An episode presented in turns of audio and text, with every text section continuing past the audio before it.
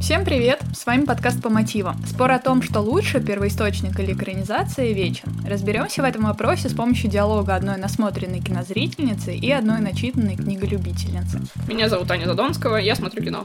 Меня зовут Ира Торова, я читаю книги. Вместе мы ведем паблик «Все», делаем мультифандомные настолки, а в этом подкасте помогаем вам выбирать между вашими любимыми книгами и вашими любимыми фильмами и пытаемся ответить на вопрос, лучше ли книга. Тема, которую я тебе хотела рассказать. Давай. Я прочитала, может, ты видела, постили во всяких каналах Телеграма расследование новой газеты. Там репортеры несколько недель провели в психоневрологическом диспансере. Я слышала, но не прочитала.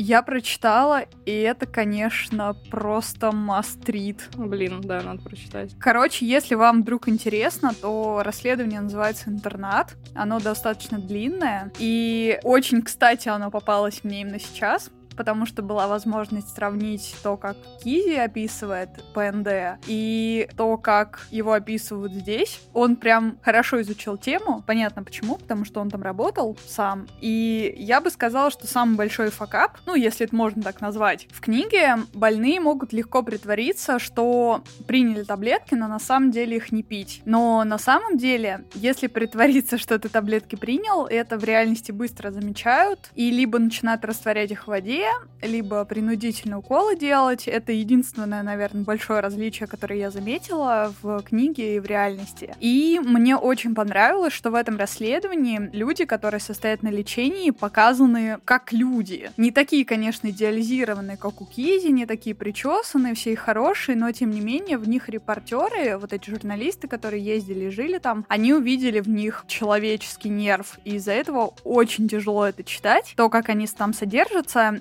и реальность в целом, наверное, более бытовая и стрёмная, и страшная. Но если не бояться разрыдаться, то очень нужно читать вот это расследование. Там офигенно интересно.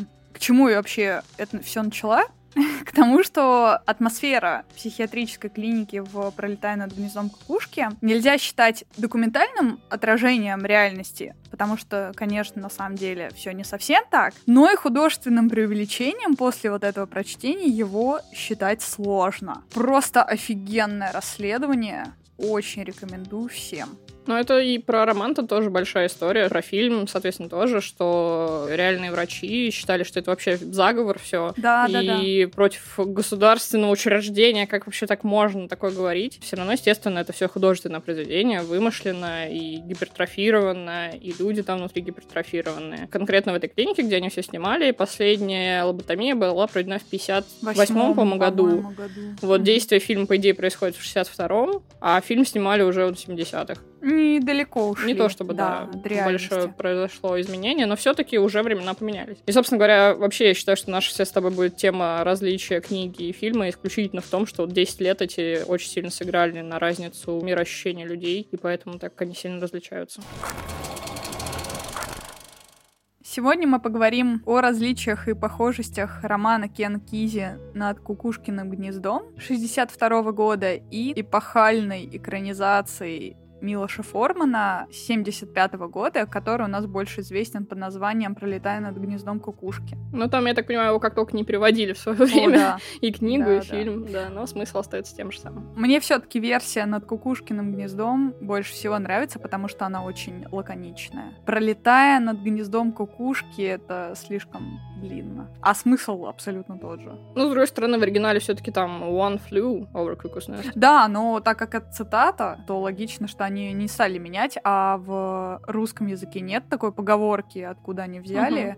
эту цитату, поэтому какая разница? Да, да, это, по-моему, какая-то читалочка на самом деле, но все равно, да, интересная, что так она подходит этому фильму.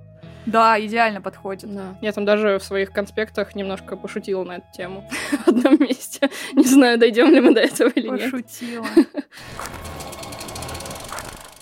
Что, у тебя есть завязка? А у нас она разная, поэтому нам обеим нужно рассказать. Она с самого начала коренным образом отличается. Да. Коренным индейским образом. Mm, вот это юмор.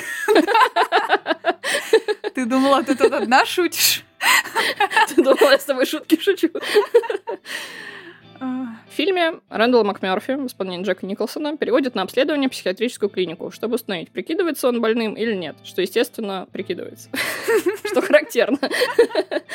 А, он такой бунтарь по натуре, романтик в душе, и он своим настроем заражает остальных пациентов, постепенно их подталкивая к такому противостоянию этой системе этого учреждения. Однако хладнокровная расчетливая медсестра Рэтчет противостоит главному герою. Без ну, спойлеров, я думаю, все. В этот раз у нас даже завязка различается, потому что книга повествует о индейце, которого в психиатрической клинике зовут все вождем. Он какое-то время находится в этой клинике, куда пришел по своему желанию, и погружается вот в эту рутину опьяняющую и живет ни о чем не думая, пока в клинику не приходит новый пациент, который наводит суету. Хорошо. Изначально завязка и point of view совершенно разные произведений. Расскажи мне про Формана. Я вообще не смотрела ни одного его фильма, поэтому максимально ничего о нем не знаю. Я тоже.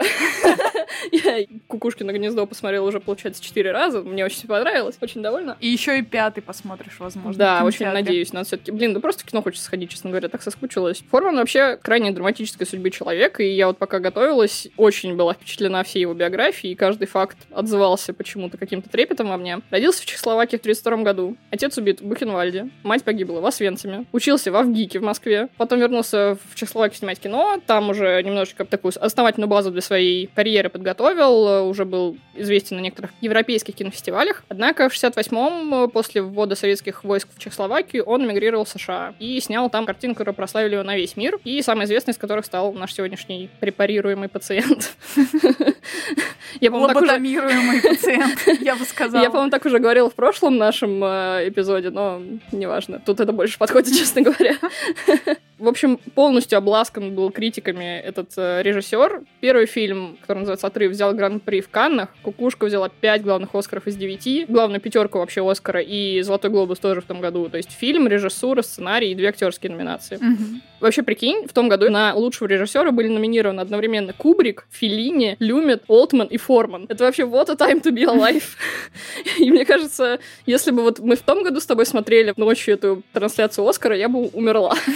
Прям там. Да, в этом году было несколько более уныло. Ну да, да, мягко говоря.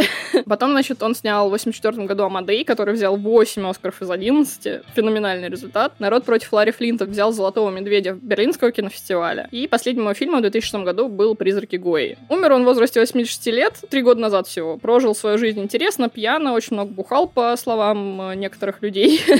И в своих работах, собственно говоря, очень много рассуждал о творцах, как вот, например, Амадей как раз Гоя, и о свободе. И вот об этом как раз у нас «Кукушкино гнездо». Я тебе расскажу про Кизи, потому что он тоже, конечно, очень интересный угу. чувак. Кен Кизи критиками относится к так называемому американскому Beat Generation, который нас потом прозвали битники. Это американские нонконформисты, которые в основном творили в 40-х, 50-х годах, и тогда они прославились больше всего. А он скорее относится ко второй волне. К первой относится Керуак, автор романа «На дороге», нам всем известный, э, Бероуз, который автор «Голову завтрака», невероятно популярного до сих пор, и Ален Гинзберг, который автор поэмы «Вопль». Все эти, кстати, три их главных произведения были неоднократно экранизированы. Я даже думаю, что мы, возможно, что-нибудь из них доразберем как-нибудь. Так вот, эти все чуваки, которых можно охарактеризовать фразой «секс, наркотики, рок-н-ролл», потому что это по факту три основных темы на самом-то деле были. А Кизи немножко попозже стал популярным и вообще начал писать, и он уже относится к 60-м,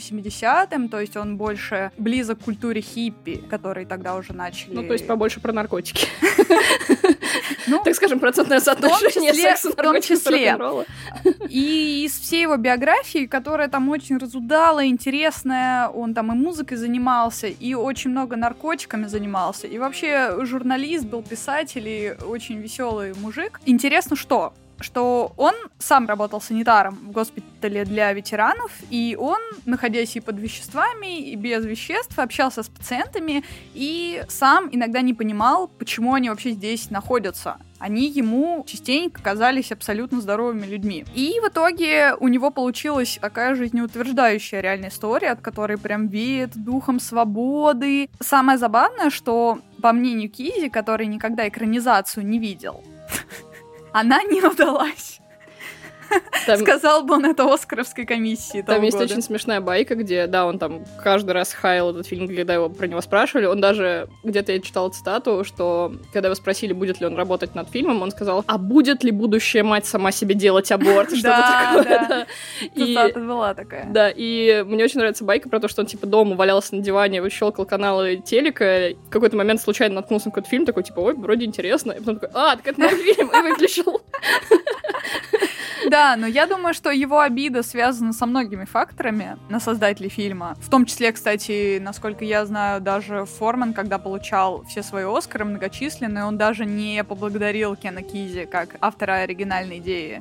Ну, слушай, когда на тебя подали иск, в да, целом да, я да, бы тоже, наверное, Вот именно, у благодарила. них был конфликт, и вообще большая часть этой обиды связана с тем, что у Кизи был свой сценарий, но его же не взяли в работу. Да, первая версия сценария была у Кизи, но и продюсеры, и режиссер сказали, что мы не хотим так делать, давай заново. Да. И он такой, ну и все. И поэтому, естественно, я бы тоже на его месте была недовольна, что мою версию не взяли, мое авторское видение не учли, а сюжет при этом довольно сильно поменяли. Но при этом итоговое произведение в каком-то смысле только выиграло от того, что его оригинальный Да, задумщик конечно. в этом не участвовал. Слушай, я, несмотря на то, что бомблю иногда по поводу того, что сильно меняют сюжет, я на Кубрика регулярно бомблю, например, как на эталон, но при этом мне самой это как раз не интересно, когда просто берут сценарий и ничего там не меняют. Мгм. Как раз интересно посмотреть именно то, чем различается. Ну и еще про роман, его ожидаемо пытались запретить очень, очень много раз на территории США, как и все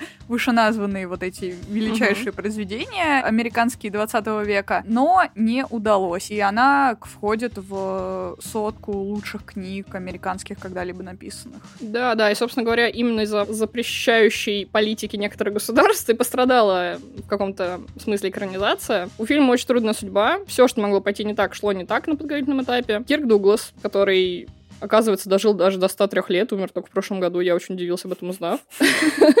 Выкупил права на экранизацию практически сразу после выхода книги. При этом, ну, как-то не спешил с экранизацией, у них там сначала постановка провалилась, еще что-то было такое неинтересное. Он вообще, в принципе, был филантропом, который просто скупал все, что мог, и сидел. Он как-то раз в Праге встретил Формана и сразу предложил ему пост режиссера, сказал, пришлю сценарий, зуб даю, все будет круто. И, в общем, Форман сидел, 10 лет ждал этот сценарий, обиделся на Дугласа. И в какой-то момент они встретились через 10 лет на каком-то другом таком светском рауте, и Форман обидевшись на него, говорит, ты чё вообще, охренел? Какого хрена пообещал и не сделал? А Дуглас, а ты чё, охренел? Мне не ответил, я тебе все прислал. В ходе такой острой беседы выяснилось, что задержала таможня сценарий, и вот так вот и произошла задержка в развитии, так сказать. На 10 лет. Да, мне очень понравилась эта история, прям классика. Ну и как бы обещание это надо было сдерживать, и Дуглас через какое-то время передал работу своему сыну Майклу, всем нам известному замечательному актеру и не менее замечательному продюсеру. И этот фильм стал его первым продюсерским проектом, и вот прикинь, сразу такой успех у твоего первого Я продюсерского думаю, проекта. никто из них не ожидал. Охренеть. Потому что тема довольно непопулярная. Я думаю, маловероятно было, что люди ломанутся на какой-то странный сюжет о психически нездоровых людях. Ну, я думаю, популярность книги за вот эти 10 лет собралась некоторая, и все-таки это тоже помогло, на самом деле, конечно же, экранизации. Ну, да. Что интересно, они все равно, несмотря на успех книги, студии в них не спешили вкладываться, и бюджеты не собрали совместно с другим продюсером Соулом Зейнсом. Они своих денег собрали 4 миллиона долларов, и уже 1 миллион из них ушел только Джеку Николсону за его гонорар. Четверть бюджета — это Николсон. Ужас какой. Но зато в мировом прокате он в итоге собрал больше 100 миллионов. Ну, в общем, интересно, интересно. Я в целом думаю, что нам надо прочитать твой эпиграф и переходить в спойлер-зону. Да, я эпиграф подобрала. Это цитата одного из главных героев, который находится в этой клинике. В раннем возрасте я предавался определенному занятию, которое в нашем обществе считается постыдным. И я заболел. Не от занятия надо думать, а от ощущения, что на меня направлен громадный, страшный, указующий перст общества. И хор в миллион глоток выкрикивает «Срам!» Так общество обходится со всеми непохожими.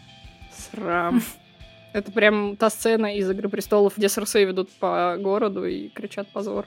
Да, примерно так и есть. Ну тогда спойлер-зона. Спойлер-зона? Да, если вы не смотрели, что маловероятно, что вы такие же необразованные неучи, как и я. Но если вы не смотрели, да, то я бы рекомендовала посмотреть фильм, но затем я бы очень рекомендовала вам прочитать книгу, потому что она очень достойная. Вот здесь я не буду говорить, что, ну, в принципе, можете посмотреть фильм, а на книгу забить. Вот здесь я бы очень рекомендовала почитать все-таки книгу, тем более, что она коротенькая и легенькая, и очень быстро и плавно читается. Ну, это вообще два столпа и кино, и литературного искусства, что да. тут нельзя проходить мимо ни в коем разе. И на самом деле я прям чувствую немножечко давление на свои плечи, что надо такое обозревать. Да, есть, есть такое ощущение. Но, с другой стороны, про такое говорить только приятно, на самом деле. Я прям в ужасно приятном положении духа сегодня ощущаю себя. Да, я тоже очень воодушевлена книгой, и было классно ее прочитать спустя несколько лет. Короче, поехали. Поехали.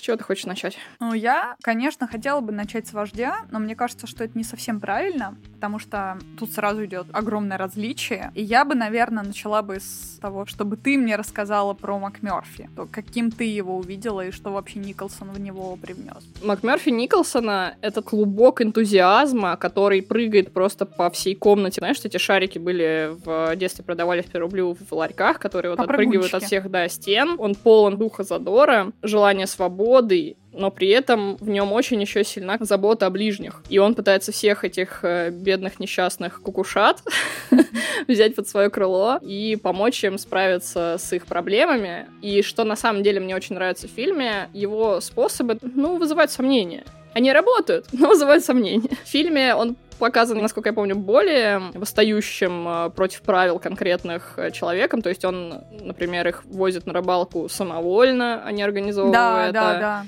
И вот такого плана. В книге это наоборот скорее упор именно на то, что он может идти на компромисс, угу. и он готов пройти все эти бюрократические проблемы ради того, чтобы угодить и себе, и своим друзьям. Ну и то, что лечит он их, ну, лечит в кавычках, естественно, азартными играми, сигаретами, побегами побегами. Проститутками. Ну, проститутками, алкоголем. Он просто все собрал. Да.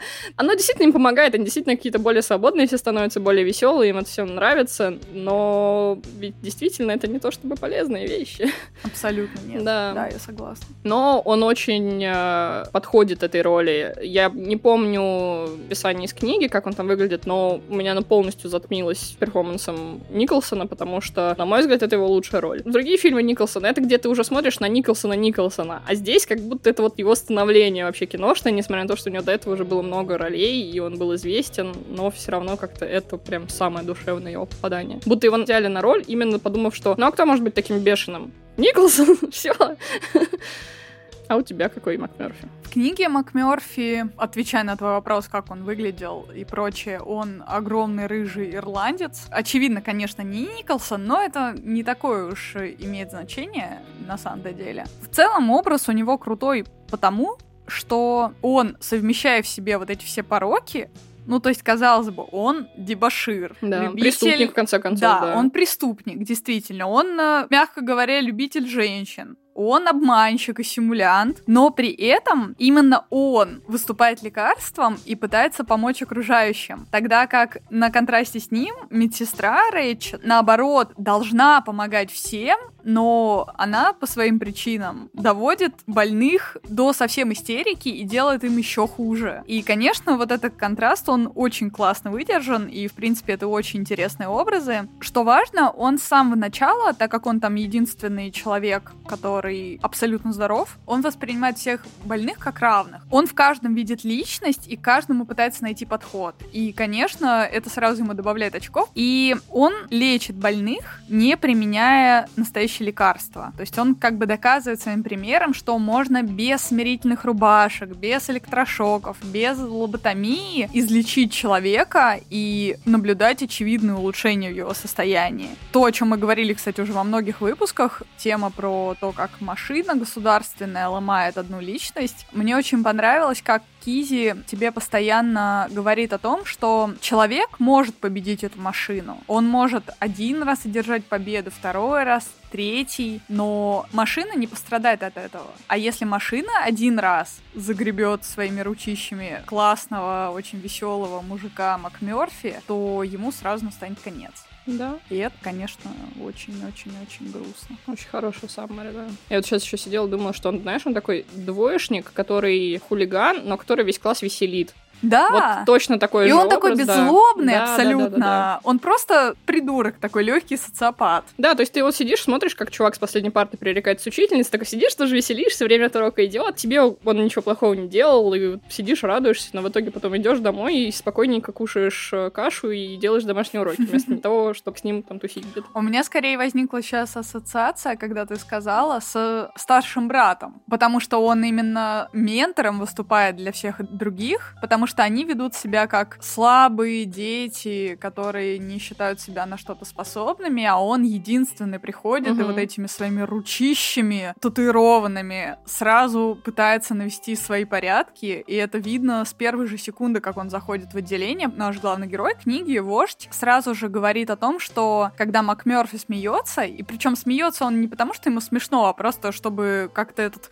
воздух, вот этот затхлый немножко расшевелить, и он понимает, что он смех настоящего не слышал уже несколько лет. И он одним своим появлением настолько приносит вот этот свежий воздух в отделение, что от одного его вида вождь, мы, естественно, можем знать только его точку зрения, он сразу чувствует себя чуть-чуть более сильным, чуть-чуть более свободным, чем всегда. И когда МакМерфи первый раз его просто касается, он как будто от него заряжается вот этой энергией и уже чувствует себя более крутым и более способным на какие-то интересные поступки, чем до этого все эти годы. Очень хороший персонаж, но он, конечно, хорош в основном именно контрастом Мгм. с а, остальными героями. И с остальными героями, и со всем вообще учреждением, и с Рэтчет. Там Да. вообще он спектр взаимосвязей и противостоящих им друг другу, что в книге, что в фильме. Я думаю, что на этом-то вообще весь его секрет и построен успеха. Так и интересно на это все смотреть. Такая полифония синхронности, это очень круто. Да, плюс интересно это смотреть, потому что ты до конца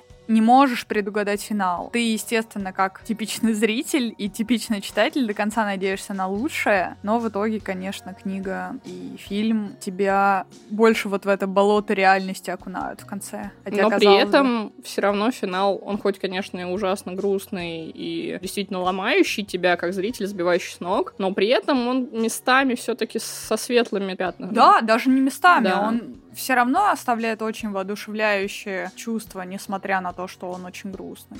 Ну вот очень здорово, что у обоих авторов была, да, такая задача вроде бы показать, как человека ломают, но все равно оставили итоговую отдушину. Да.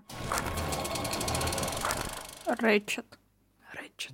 Про Рэчет можно говорить много что, но самое главное, и мне кажется, кстати, что здесь заложено очень большое отличие того, как видел Кизи ее и как видел ее Форман и сценаристы фильма, в том, что в книге очень важна тема секса в плане пола. Нам все время показывают Рэчет как очень сексуальное существо, но при этом которое хочет стать бесполым и хочет все это постоянно отринуть и забить в себе. И вот это очень интересно. Это, конечно, опять же, только point of view нашего главного героя, который ее так видит. Но мне кажется, в этом очень интересный смысл заложен. То есть у нее супер женственная фигура. Там постоянно говорят, что у нее огромная грудь, очень даже непропорциональная, которая она постоянно пытается утянуть вот в эту крахмальную рубашку, чтобы ее никто не видел, но спрятать ее все равно не получается. И она пытается быть холодной и железной, но в ней женственности все равно слишком много, чтобы получилось это скрыть от других.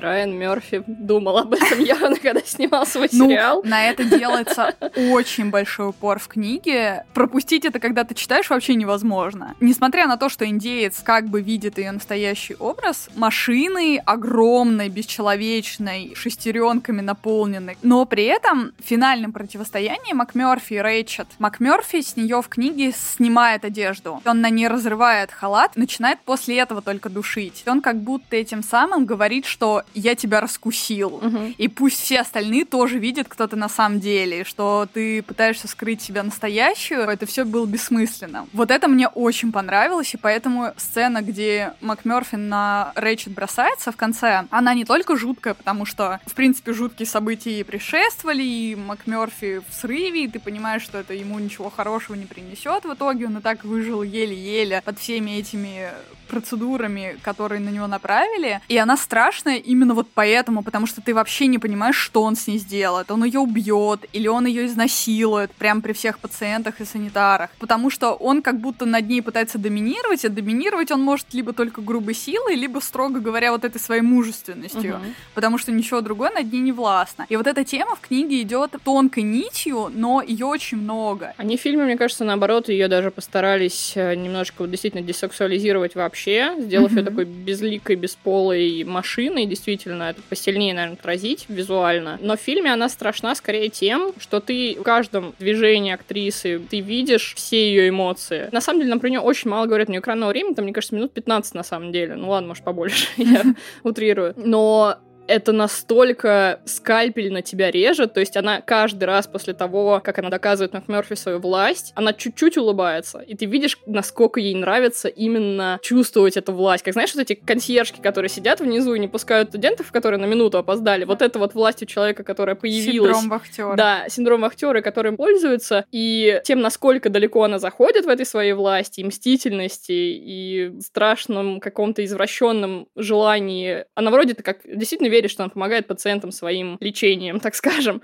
но при этом насколько еще приятно при этом их убивать этим своим лечением. Роулинг, когда писал свой Амбридж, мне кажется, заглядывала много Да, в да. этот образ, потому что она у нее именно такая же. Ты даже не понимаешь, она правда думает, что она помогает, или она намеренно издевается. Это очень двойственный персонаж. И да, Рэйчет очень крутая в книге. Она тоже появляется не так часто, потому что мы можем ее наблюдать только с позиции пациента, и поэтому индеец не так часто с ней встречается. Но он много о ней думает и много о ней передумывает всего, то, какая она на самом деле, то, какая она ему кажется, то, какой образ она пытается создать для остальных. Самое обидное в таких людях, потому что пусть и не такие утрированные, но такие люди бывают. К ним не подкопаешься. Мгм. Вот это самое обидное, это прям тебя таким бессильным оставляет, когда ты читаешь, ну и, видимо, когда ты смотришь. Ты даже уловить их, поймать ни на чем не можешь. Вот это тоже такое противостояние фильма, что МакМерфи вроде бы делает хорошее, но плохими решениями, а она делает плохое, но абсолютно законными способами. Да. И действительно, ничего, никак ты к ней не подкопаешься, даже вот в тех моментах, когда вроде бы она нечестно поступает, там, когда, например, она, у них было голосование, она там буквально на две минуты он опоздал с этим голосом вождя, который он получил в итоге последним. И ты вроде такой думаешь, ну нечестно же, правда? Но все равно все действительно, А собрание оконч- окончено, можешь, все да. разошлись, она ушла к себе уже в кабинку, ну все, действительно, правильно. Да. Стоит отметить, что героиня Флетчер занимает пятое место среди самых известных злодеев кинематографа. Мгм. Ее образ, кроме того, что это уже было в Симпсонах, во многих фильмах и сериалах есть вот этот образ холодной женщины, которая тебя препарирует одними глазами. Помимо этого, кстати, уж пока я затронула вот эту тему секса и насилия, у Кизи это все-таки проходит определенной темой. И, например, выливается в то, что индеец иногда видит, как санитары берут огромную банку вазелина и термометр и издеваются над э, новоприбывшими, которые никак себя не могут защитить. Ну вот этого в фильме, кстати, не было, про это не упоминается. Ну, тут дело в том, что наш индеец ненадежный рассказчик, Мгм. потому что он сумасшедший, и ты никак не можешь полагаться на то, что он Мгм. видит, естественно. Но веришь ли ты в то, что санитары могут так Могут, делать? конечно, да, да. они могут. И они синдром вахтера реализуют. И свою злость и ненависть, которая у них накапливается в обычной жизни, они тоже срывают на своих подопечных. Ну, я, честно говоря, вот хотела поговорить про сериал Мерфи, но что-то так не хочется, честно Почему? говоря. Потому что он неинтересный, потому что он эксплуатирует вот этот легендарный образ, но сколько бы мне не нравилась Сара Полсон, ну, нет. Их идея главная была рассказать про то, как она стала таким монстром. Мгм. И они не рассказывают это. Они весь сезон просто делают какую-то историю. Во-первых, она изначально нам кажется какой-то уже злой отрешенный, без всяких предпосылок на это. Они вскользь упоминают, что там у нее в детстве какое-то дерьмо было, что она почему-то стала такой. Хотя мне гораздо было бы приятнее верить, то, что она просто такая, сука, стерва.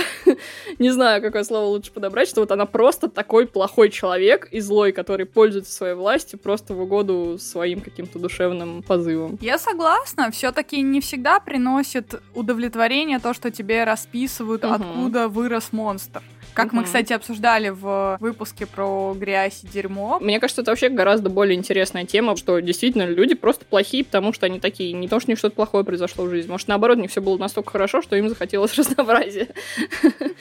Да, они хотели вот это все объяснить и показать, используя ее знаменитое имя как рекламный ход, а в итоге просто сделали смехотворный какой-то сюжет и скучные плоские персонажи, и финал. Этот сериал тебя обманывает сразу несколько раз. Первый раз тебе анонсировали сериал про легендарную медсестру Рэйч, такой, вау, я хочу это посмотреть, и говорят, что там играет Сара Полсон, такой, вау. Тебе там говорят, что она будет лесбиянкой, хорошо, это интересная позиция, давайте ее обследуем. Первые три серии ты смотришь, ну, в целом, да, интересная завязка, может быть, они к чему-то придут, а потом потом они каждый раз тебе говорят какой-то еще более и более бредовый поворот, обворот, который тебе в итоге возвращают флешбэками. Вот знаешь, моя самая ненавистная вещь, когда тебе потом что-то объясняют, что это, оказывается, было раньше, но ты просто пока как зритель этого не знал. И вот так вот в итоге тебя до финала доводят и оставляют ни с чем, потому что они хотят второй сезон делать. Но зачем?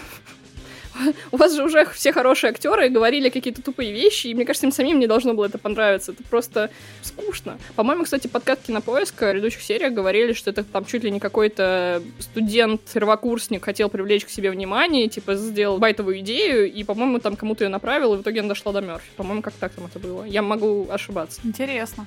Ну, в общем, да. Я, насколько знаю, Кизи, этот роман, первая версия была домашней работой на курсах писательских, куда он Хорошая ходил. домашняя работа. Да, то есть тоже, тоже довольно интересно, как это все может обрасти и вырасти в такой роман. Один из важнейших романов 20 века, который просто был изначально домашней работой.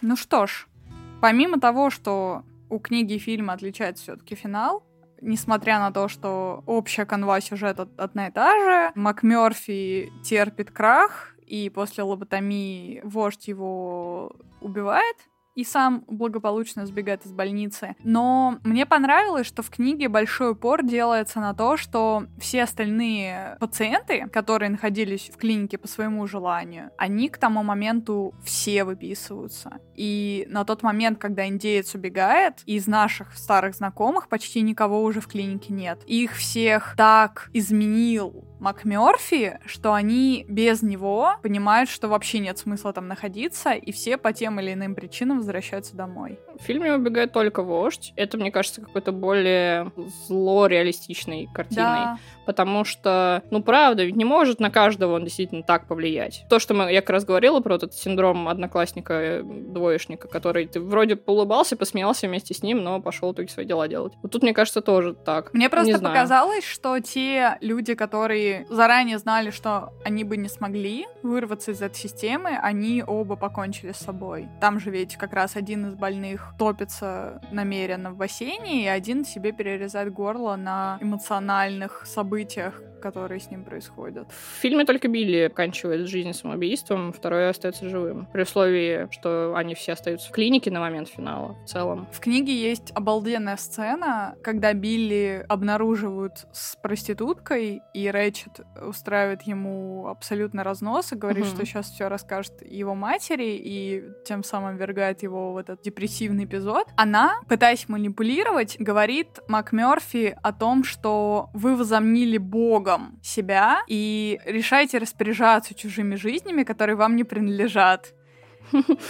И МакМерфи должен был такое зеркало просто ей поставить перед ней. Да, да, да, да. И как раз она сама жертвует жизнью одного из больных только для того, чтобы уязвить МакМерфи побольнее и доводит его до того, что тот э, перерезает себе горло. Я бы, наверное, сказала, что в фильме мне не кажется, что она прям его хочет именно до суицида довести. Она хочет его довести до истерики и срыва, угу. но, наверное, прям такого она не прогнозировала. Но она не должна такого была ну, делать, да, естественно. Да. То есть в этом-то и смысл, что она, может быть, и не хотела, чтобы он с собой покончил, но это вообще не в ее полномочиях было. Она довела его до этого состояния. Он был счастлив до того, как она начала вот этим своим, как я говорила в эпиграфе, указывающим перстом диктовать, что правильно, а что нет. И как-то стыдить человека за вещь, которую он абсолютно не должен был стыдиться. Да. Он обычно сразу сникал и вообще сваливал со всех таких штук. Да. А тут сначала действительно ей противостоял на всем этом задоре и хорошем настроении, с которого он вышел от этой проститутки. Но да, как он быстро поменялся назад. Но самое большое различие книги и фильма очевидно в главном герое и в его точке зрения на все происходящее. Не уверена, что такое вообще могли снять в 75 году, потому что там очень много сюрреалистичных происшествий происходит с вождем, который немножко не в себе, непонятно, то ли он действительно болен, то ли он просто постоянно на препаратах, и поэтому ему видятся всякие вещи страшные. Но, скорее всего, наоборот, как раз препараты немножко притупляют его буйное воображение, как нам показывают, когда он перестает их принимать, у него, скажем так, в глазах меньше тумана, но зато видит он всякую дичь. Мгм. Вне зависимости от того, что на самом деле вокруг происходит. И вот этот магический реализм — одна из самых сильных сторон книги. И поэтому сравнивать их полноценно с фильмом нельзя, потому что они убрали самый интересный прием, который использовал Кизи ну, намеренно убрали, потому что у них была другая цель. Но суть в том, что индеец, он видит больше, чем здоровый человек. Он видит Рэйчет действительно машиной, которая звенит шестеренками, пускает дым. Это было в Футураме, кстати говоря. У них там была робот Рэтчет. Еще бы нет. Он, например, может видеть, как она затыкает ему рот, заталкивает туда свою сумку, что, очевидно, не могло произойти в реальности, но он видит это так. Ну, слушай, он такой здоровый мужик, что в целом сумка, кошелек как меню какая-нибудь. Да, и когда ты читаешь, это для тебя не выглядит художественным привлечением. Ты просто воспринимаешь это как точку зрения персонажа. Все, что касается больницы, ему представляется механическим. Внутри таблеток, когда он разламывает их, он видит чипы.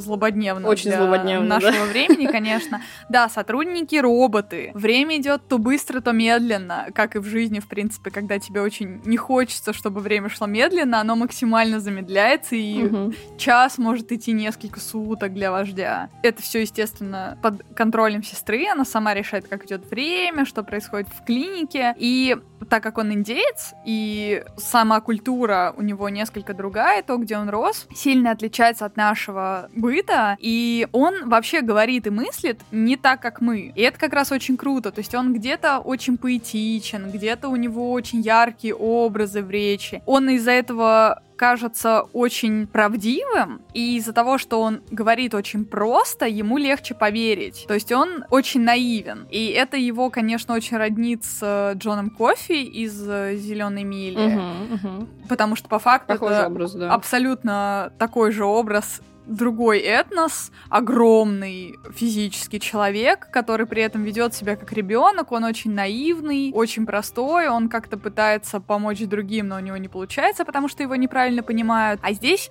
индейца вообще никто не понимает, так как он в книге притворяется глухонемым, как я думаю, и в фильме, Мгм, да, там же мгм. тоже есть этот эпизод, да, и он только к концу уже находит в себе смелость заговорить и всем открыться. Ну, тут, кстати, он открывается только МакМёрфи. М. Это забавная деталь. И вообще там сцена тоже очень, очень крутая. Мне в целом было немножко сначала трудно поверить, что он на самом деле будет говорить, и- потому что он очень успешно притворяется абсолютно тупым деревом. Как... Его примерно так на самом деле видят, мне кажется, остальные все просто такое дерево ходят вокруг. И он открывается только МакМёрфи после одного из бунтов, когда Чесвика уже уводят на шок-терапию, а МакМёрфи предлагает вождю Джуси Фрут, он ему говорит спасибо. И ты такой, и МакФерфи говорит, ах ты сукин сын, ты такой, ах ты сукин сын. Прям очень хорошо это все подходит под настроение. Вот и его видел до этого вообще другим человеком. Он резко меняется, и то, что он открывается только МакМёрфи, мне наоборот нравится больше. Да, мне это тоже понравилось, и я, когда перечитывала, я немножко забыла уже, что он потом в конце начинает говорить со всеми. Но он притворяется, что это последствия шок-терапии, на которые его направляют, как будто ему внезапно стало лучше, и он стал говорить умеете слышать. Не, МакМёрфи в книге его почти сразу разоблачает. То есть он понимает, что тот слышит как минимум, потому что он его ловит в какой-то момент. Говорит что-то вроде «О, санитар идет», и тот оборачивается, не успев подумать. Но в фильме он его много раз, да, пытается растормошить, и, ну, видно, что он не сдается не просто так, что он все таки что-то подозревает. Конечно. Да.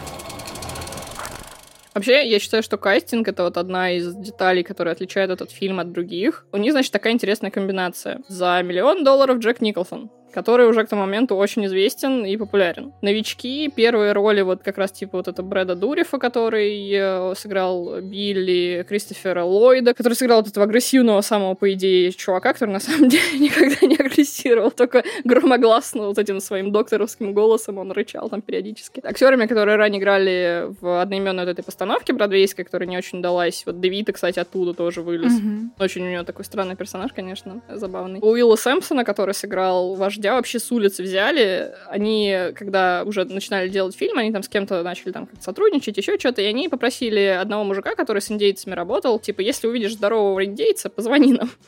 И он такой, этого здорового чувака вы никогда в жизни вообще даже не могли себе представить, что он настолько здоровый. 2 метра 3 сантиметра, что ли, или 2 да. метра 8 сантиметров. А индейцы же вообще редко бывают да, да, да, высокими. Да, да, да. Это большая редкость. И остальные участники съемочной группы были реальными пациентами этой больницы и реальным персоналом. Это очень, мне кажется, крутая деталь, которая позволила им слиться со стенами этого учреждения, и что там, по каждому участнику съемочной группы давали от двух-трех пациентов, чтобы они с ними там тусили играли, пытались проникнуться. Мне кажется, это было сделано вообще просто потому, что, ну, у нас нет денег на массовку. Мне кажется, это так было принято решение. Что интересно, что в итоге роль Рэчет очень долго не могли утвердить, и буквально за несколько дней до начала съемок все-таки утвердили Луизу Флетчер, и сам Форман это сделал, посмотрев какую-то небольшую ее работу на небольшом фильме, и очень ей восторгся на меня при прочтении вот этом повторном оказала книга намного более гнетущее впечатление. Почему-то в первый раз оно у меня со свистом пролетело, и я не прониклась всеми ужасами, которые описывает Кизи. Так Взрослела. Да, а сейчас на меня она намного более гнетущее впечатление оказала. И при этом, именно поэтому же она и оказала на меня и позитивное впечатление. Угу. Удивительно, если честно. Я до сих пор не могу себе объяснить, почему после этой книги так хочется жить. Я не знаю, но не... хочется плакать. Не, не потому, что вождь убежал. Ты же ведь знаешь, что твой главный проводник, твой главная путеводная звезда погибла, причем в очень страшных мучениях. И это ужасно депрессивная концовка, но при этом ты все равно закрываешь книгу и такой, эх, какова же жизнь. Они в фильме, кстати, добавили небольшую деталь, фразу, которой не было в книге. Вождь, когда его душит, ему говорит, пойдем, это как-то больше тебя заставляет прочувствовать с тем, что он его на самом деле освобождает, и ты веришь в то, что он не умер, а освободился. Да. И это очень крутая деталь. Это крутая деталь со всех сторон, потому что, во-первых, это единственное, что было для МакМёрфи доступным. Во-вторых, вождь это делал частично по эгоистичным мотивам, на мой взгляд, потому что он не хочет запоминать и видеть его таким. Ну, каким слушай, он я верю в то, что МакМёрфи бы тоже бы не хотел бы да, таким быть. Да, да, поэтому... да, вот именно. И мало того, когда вождь его душит, некоторые обитатели палаты просыпаются, и они не останавливают угу. его, потому что все отлично все понимают. Ну, ты видела они... его, он такой здоровый молч... индейец. Все они молчаливо соглашаются с тем, что делает да, вождь. Да, Мне, кстати, в этом просмотре я прям себе ставила целью ответить как-то на вопрос, почему МакМёрфи не сбежал, когда у него было столько возможностей. И вот в этот раз я как-то сильнее прочувствовал то, насколько он заботился обо всех остальных. Он сидит у открытого окна, смотрит на эту свободу, куда он может свалить, и не уходит. Или в тот же момент, когда он их возил как раз на эту рыбалку, почему вот он тогда вообще один не свалил. Интересно, интересно, потому что потому для что меня... Компанейский человек такой. Такой финал, почему МакМёрфи не сбежал, я его для себя обосновала тем, что пусть он этого и не хотел, и я этого не хотела, но на него вот эта машина подействовала. Конечно, как бы он да. ни храбрился, да, как бы он ни говорил, что ему вообще ни по чем все эти шоковые терапии, его все равно тоже надломили. Но снять такое в фильме дословно не смогли бы. Там действительно разные сюрреалистичные вещи происходят, и я даже не могу себе представить, как бы это было снято. Я поэтому считаю, что вообще гениальным решением и Формана, наверное, и продюсеров, я уж не знаю, кто из них принял его, была полная камерность и реалистичность места действия и вообще съемок. Я прочитала, как они снимали терапевтические вот эти сеансы. В общем, у них всегда была одна камера нацелена на говорящего, а другая смотрела вообще на всех и выцепляла любую эмоцию, жест, то есть все и актеры, и пациенты находились в том моменте, должны были реагировать вживую, и потом на монтаже они уже выбирали, что более живо подходит э, конкретно к данной сцене. Да, я вообще читала, что там очень много было экспромта, Мгм, что да, очень много снимали с первого полную дубля, свободу актерам, и, наверное, поэтому тоже очень получилось интересно. Как раз вот эта сцена, где МакМерфи приезжает в госпиталь, врачу, который реальный врач этой больницы, ему просто реально дали псевдодело, как он мог бы туда приехать, и вот они сидят и так его обсуждают. И, в общем, да, с вот такой вот, э, мне кажется, это можно назвать ложная небрежность, когда вот так снимают вроде бы одним дублем рвано, сыро, но в итоге так складывается все ровно и четко в одну какую-то картину. Так тебя погружает в фильм и в персонажей, и в историю в саму. Ты не замечаешь, как вот эти два с лишним часа пролетают как над гнездом кукушки. Пролетают, в общем, они как один миг. Замечательное кино. Но тебе все равно не понравится, я прям чувствую. Да, я, к сожалению, не фанатка Николсона, поэтому я, наверное, немножко предубеждена была бы к нему. А может быть, наоборот, как раз из-за этого-то он мне больше бы и понравился в этой роли, потому что я бы не ожидала от него ничего сверхъестественного для меня, а он, может быть, бац, и удивил бы меня Ну, внезапно. это мы с тобой можем узнать с 27 мая, потому что иное кино выпустит этот фильм в прокат. Мы часто ходим на разные ретроспективы. Мгм. Так что да, это не реклама, действительно, мы часто ходим. А в прошлом году больше не на что было ходить, ничего нового не выходило.